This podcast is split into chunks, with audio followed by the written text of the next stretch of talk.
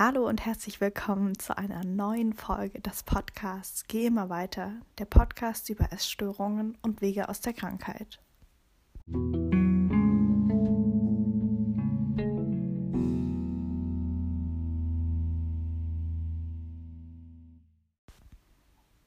So, zu Beginn des Podcasts wollte ich mir hier erstmal noch eine Kerze anmachen, weil es ist nämlich sehr, sehr, sehr kalt draußen. Ich war gerade eine Runde spazieren und ich liebe einfach den Herbst, beziehungsweise so, eigentlich ist der November mein Lieblingsmonat, weil ich, ich sehe immer in dem Monat, dass es doch eine Vergänglichkeit gibt, dass es doch irgendwie, dass das Leben ähm, ja zyklisch verläuft und dass es doch ja immer weitergeht und genau das ist ja auch das Motto von meinem Podcast. Also dieses Geh immer weiter, egal wie schwer Tage sind, egal wie schwer Wochen sind, egal wie schwer Monate sind.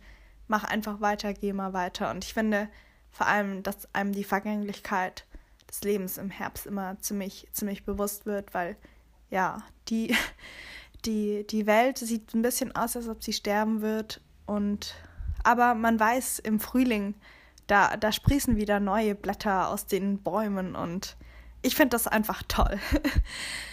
ja, äh, und da sind wir auch schon gleich beim Thema, das ich heute in dem Podcast ansprechen möchte. Und zwar mh, mm, soll es heute in der Folge nicht so ganz um Essstörungen gehen. Also klar steckt auch immer ein Teil der Essstörung in den ganzen psychischen Erkrankungen mit drin.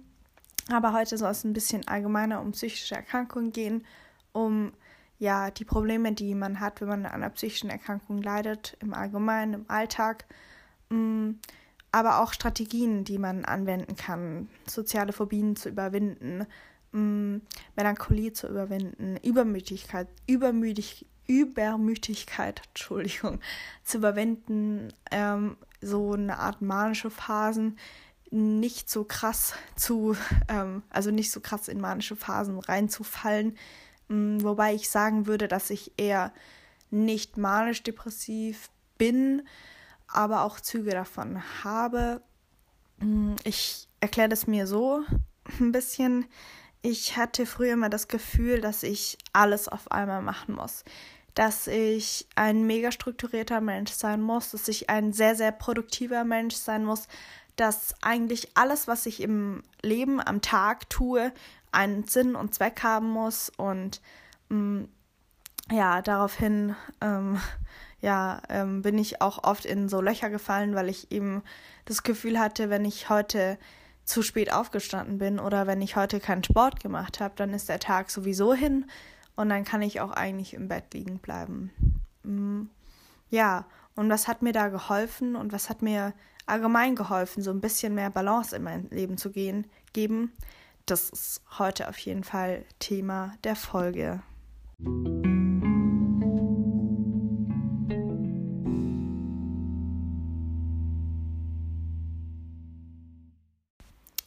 Zuerst möchte ich ein bisschen über die soziale Phobie sprechen und um, ähm, wie die sich bei mir äußert. Ich weiß, dass es nicht bei jedem Menschen so ist und dass es auch nicht zwangsläufig jeder Mensch, der an einer Essstörung erkrankt, eine soziale Phobie hat.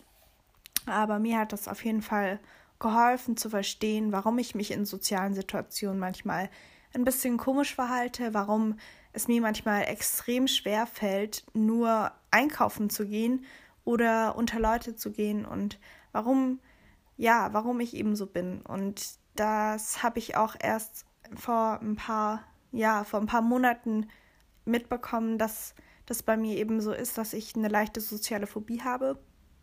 Das heißt, bei mir ist es so ausgeprägt, dass ich ähm, ängstlich in Situationen bin, in denen ich mit Menschen, die ich mittelgut kenne, in die, die ich, ja, die ein bisschen, also die ich als sehr, ähm, ja, ein bisschen mehr höher ansehe als mich selbst, ähm, die meistens auch das gleiche oder ein bisschen älter, ja, ja, ein bisschen älter sind als ich, das gleiche Alter haben oder die ein bisschen älter sind als ich und ja, einfach ähm, ich das Gefühl habe, dass die ja mir überlegen sind. Also so ein bisschen geistig überlegen oder auch körperlich überlegen oder ja auch vielleicht sozial ein bisschen überlegen.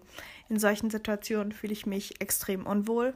Mm, in solchen Situationen habe ich das Gefühl, dass ein krasser Druck auf meiner Brust ist. In solchen Situationen habe ich immer das Gefühl, dass die anderen Menschen über mich sprechen, über mich lachen mm, und ja, über mich eben irgendwie vielleicht auch einen bösen Hintergedanken haben, die mir vielleicht auch was antun möchten und die mich bewusst ausschließen wollen.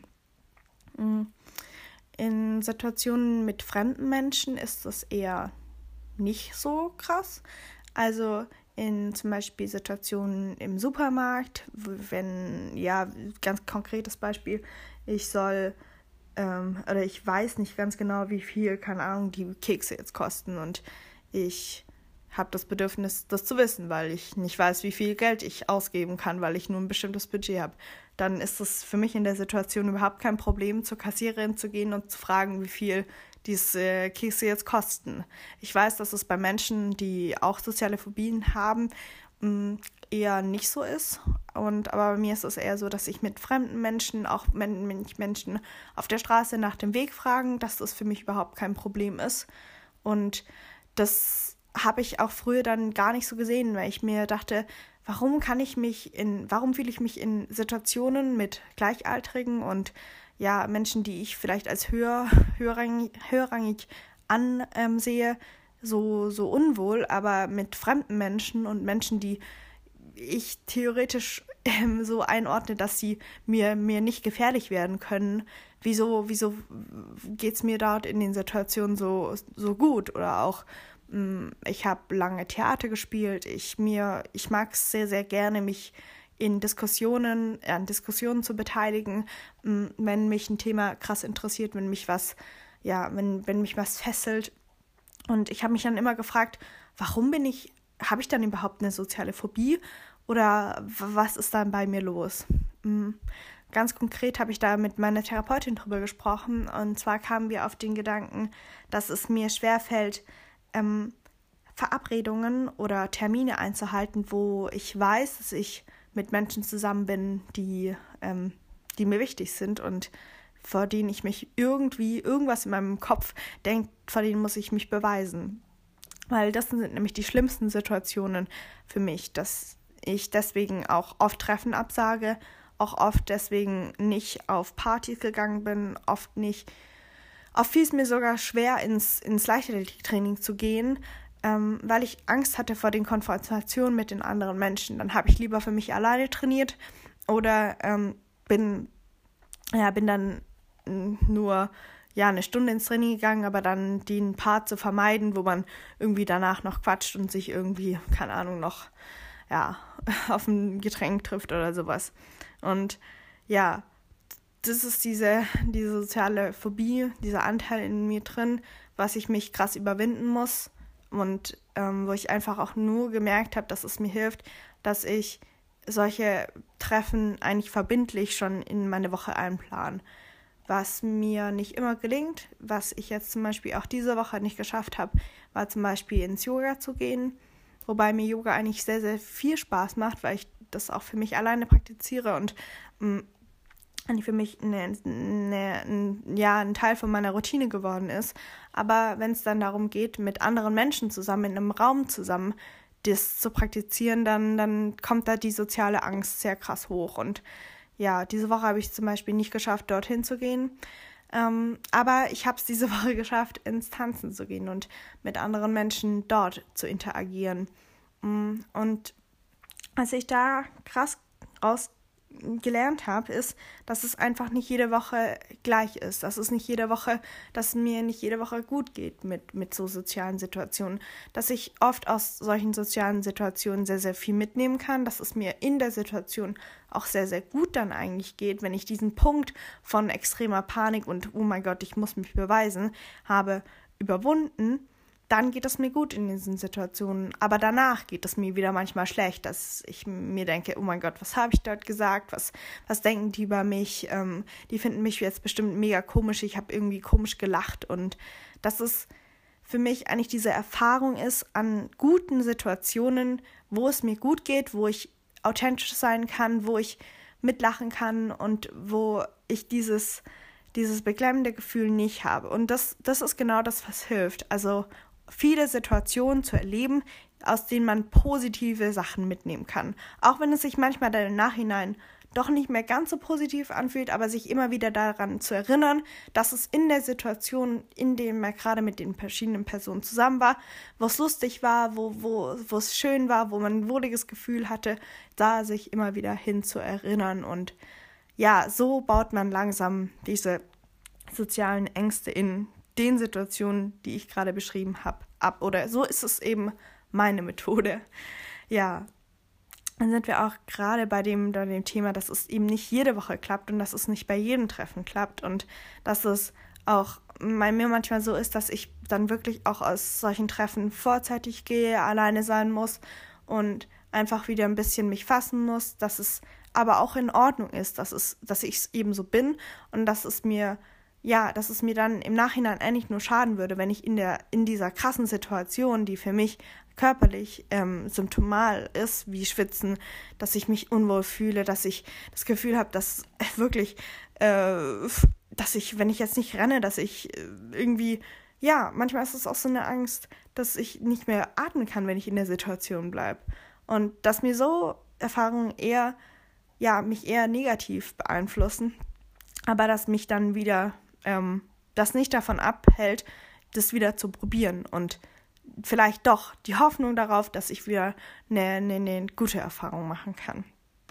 Ja, und ich glaube, was, was die wichtigste Erkenntnis in meinem Leben und auch an dem Weg aus der Essstörung, aus, der, aus den psychischen Erkrankungen ist, dass ich keine Maschine bin, dass ich nicht wie ein On-Off-Schalter funktioniere und dass ich eben Routinen brauche, aber manchmal diese Routinen auch nicht so, ja, nicht so klappen, weil einfach irgendwas dazwischen kommt, weil es mir dann doch nicht so gut geht in der Situation, weil es mir dann doch schwer fällt.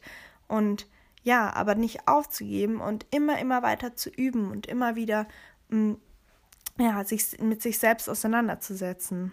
Ja, und dieser Gedanke an, ja, ich muss produktiv sein, hinzu, ich kann produktiv sein, wenn es mir gut geht und wenn es mir psychisch gut geht und wenn ja, wenn ich keinen Druck spüre und wenn, ja, wenn, wenn, ich, wenn ich sagen kann, okay, ich gehe gerade achtsam mit mir um, dann kann ich produktiv sein, aber nicht, ich muss produktiv sein, damit ich das und das und das und das und das und das und das noch schaffe, weil dann explodiere ich irgendwann.